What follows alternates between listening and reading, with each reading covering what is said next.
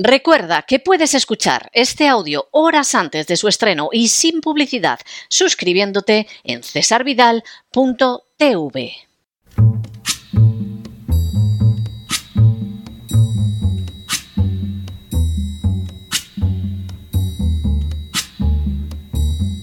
La voz con César Vidal, desde el exilio. When the night has come and the land is dark and the moon is the only light we'll see. No, I won't be afraid. Oh, I won't be afraid. Just as long as you stand by me. Muy buenos días, muy buenas tardes, muy buenas noches y muy bienvenidos a esta nueva singladura de La Voz. Soy César Vidal, hoy es el miércoles 7 de febrero de 2024 y me dirijo a los hispanoparlantes de ambos hemisferios, a los situados a uno y otro lado del Atlántico y del Pacífico, y como siempre lo hago desde el exilio. Corría el año 1787 cuando una combinación de lluvias abundantes, inviernos muy fríos y veranos en exceso cálidos provocaron una mala cosecha en Francia.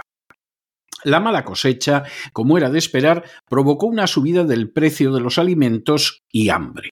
Mientras aumentaba el número de personas que sufrían terribles penalidades, que apenas tenían para comer y que no encontraban trabajo, las cuentas del reino pasaban por un pésimo momento, ya que las castas privilegiadas, formadas por la corona, la aristocracia y la Iglesia católica, no reducían en absoluto los gastos que iban solo en su beneficio e incluso los aumentaban. De manera también totalmente lógica, al no querer reducir los gastos, recurrieron a subir todavía más los impuestos y a endeudar más a la nación. En 1788, la cosecha volvió a ser mala y de nuevo las castas privilegiadas continuaron con su despilfarro mientras la mayoría de la población vivía todavía peor. En 1789, una vez más, la cosecha fue mala, pero ese año estalló la revolución. La codicia, el egoísmo y el desprecio de las castas privilegiadas hacia las vidas de aquellos a los que explotaban había terminado por provocar una reacción. De manera absolutamente acelerada, los privilegios de las castas privilegiadas fueron barridos, perdiendo su posición de explotadores tanto la aristocracia como la Iglesia católica. Incluso el propio rey Luis XVI de Borbón fue juzgado y decapitado. Lo que había comenzado como una crisis agraria concluyó con el final del antiguo régimen de despotismo y la creación de uno nuevo que promulgó la Declaración de Derechos del Hombre y del Ciudadano, comenzando una lucha encarnizada contra las castas privilegiadas. En las últimas horas hemos tenido nuevas noticias de los agricultores que han iniciado protestas masivas en España. Sin ánimo de ser exhaustivos, los hechos son los siguientes. Primero, sin el respaldo de los partidos políticos ni de los sindicatos, distintas organizaciones independientes de agricultores y ganaderos comenzaron ayer en España una movilización que continuará con todo un calendario de actos al menos durante este mes de febrero. Segundo, durante la primera hora de la mañana de ayer martes, centenares de tractores procedieron a cortar carreteras en toda España, definiéndose de manera clara y contundente en contra de la Agenda 2030. Tercero, de forma totalmente justificada, los agricultores y ganaderos saben lo que es sufrir en sus propias carnes, cómo la agenda globalista los está arruinando y pretende reducir al hambre a las poblaciones europeas. Todo ello en beneficio de oligarcas internacionales. Cuarto, entre las medidas impulsadas por la agenda globalista se han encontrado hasta la fecha la destrucción de pantanos y aduces, creando situaciones de sequía, el aumento de los costes de producción, la carga creciente de impuestos que convierten improductivas las explotaciones agrarias, el mito del calentamiento global que está creando trabas medioambientales a la producción, la competencia desleal impulsada por la Unión Europea y que procede de naciones extracomunitarias y en especial de Marruecos, y la planificación declarada de la destrucción total y absoluta de áreas completas de producción del sector primario. Quinto, las movilizaciones en España se han visto precedidas por otras semejantes en naciones como Francia, Alemania, Bélgica, Hungría, Italia y Polonia, donde llevan teniendo lugar desde hace semanas. Sexto, ayer y hoy el tráfico ha sufrido incidencias importantes en la práctica totalidad de las comunidades autónomas y especialmente en accesos a los mercados mayoristas y a los puertos. Séptimo, inicialmente las protestas se iban a iniciar ayer con la organización agraria Unión de Uniones de Agricultores y Ganaderos en Burgos, incluyendo la propia capital y las localidades de Miranda del Ebro, Briviesca, Merida de Pomar y Aranda de Duero. Sin embargo, desde ayer las protestas se extendieron por toda España, desbordando ampliamente las previsiones originales. Octavo. Así, ayer, a primera hora de la mañana, ya había cortes de carreteras en Madrid, Toledo, Granada, Sevilla, Guadalajara, Gerona, Lérida, Cataluña Central, Tarragona, Zamora, Salamanca, Burgos, Ávila, cuyos tractores salieron con la intención de bloquear Mercamadrid, Málaga, Cádiz, Jaén y Córdoba. Noveno.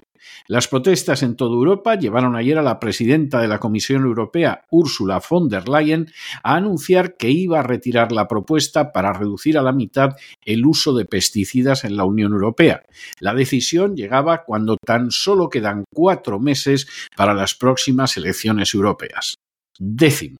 Dentro de su línea de cínico sometimiento a la Agenda 2030, Ursula von der Leyen indicó que la culpa de los problemas del campo en Europa la tienen el cambio climático y Putin. Undécimo. Como era de esperar, el gobierno de Sánchez, totalmente sometido a la agenda globalista, ha optado por intentar comprar con subsidios a algunas de las organizaciones agrarias y por movilizar contra los agricultores a la policía, exactamente la misma policía que no es utilizada para impedir la invasión de inmigrantes ilegales en Canarias y en el sur de España. Duodécimo. De manera también reveladora, el Partido Popular, que propone unas medidas que no pasan de ser simple maquillaje, salió inmediatamente en defensa de la Agenda 2030. Así, en palabras del antiguo ministro de Asuntos Exteriores, García Margallo, que ya definió la Agenda 2030 como el Evangelio hace unos meses, España no puede ser el único país que no se someta a la Agenda 2030. Décimo tercero.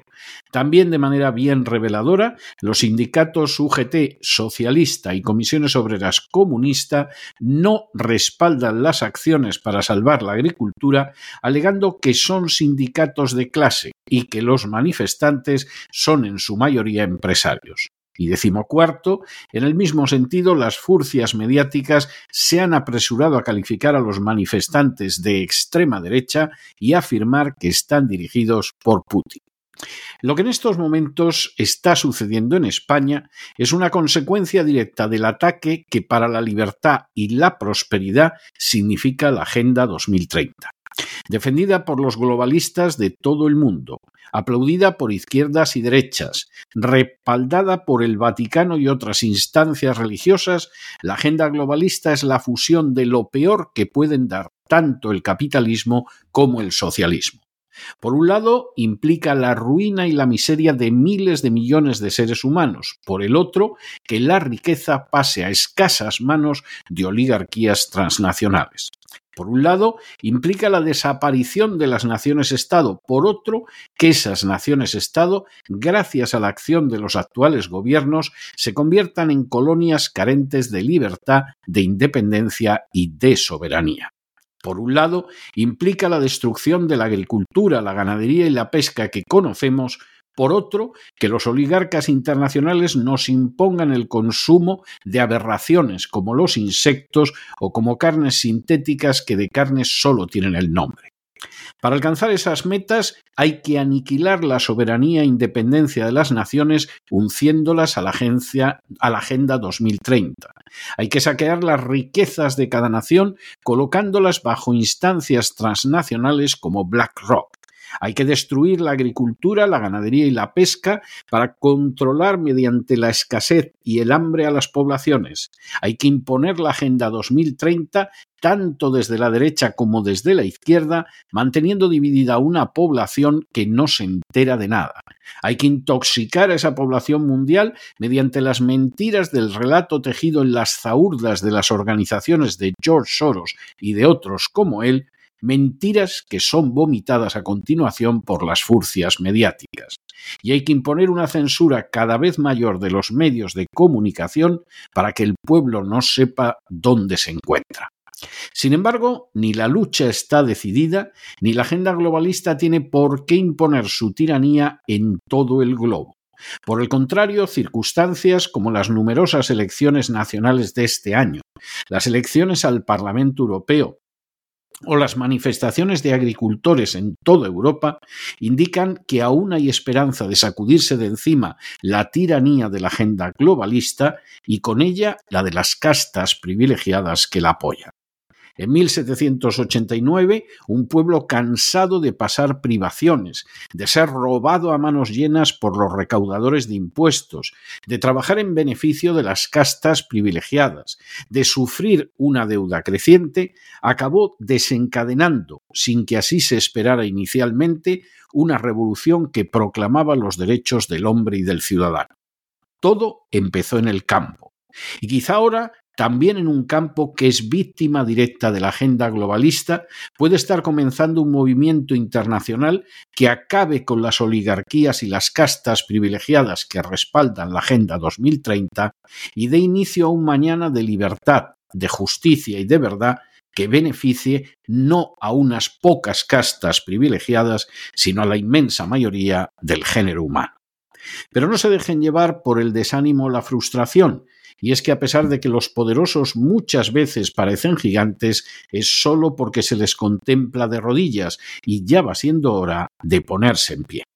Mientras tanto, en el tiempo que han necesitado ustedes para escuchar este editorial, la deuda pública española ha aumentado en cerca de 7 millones de euros, que en no escasa medida han ido a parar a sindicatos, a partidos políticos y a políticos que no mueven un solo dedo para defender la agricultura española.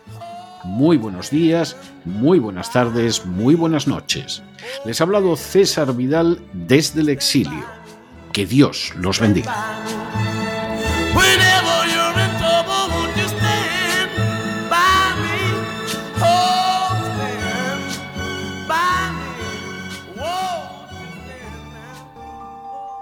Esta sección está patrocinada por crowdfunding con el siguiente mensaje. Nuestro Señor Jesucristo, el único Dios verdadero, es misericordioso y nuestro Salvador.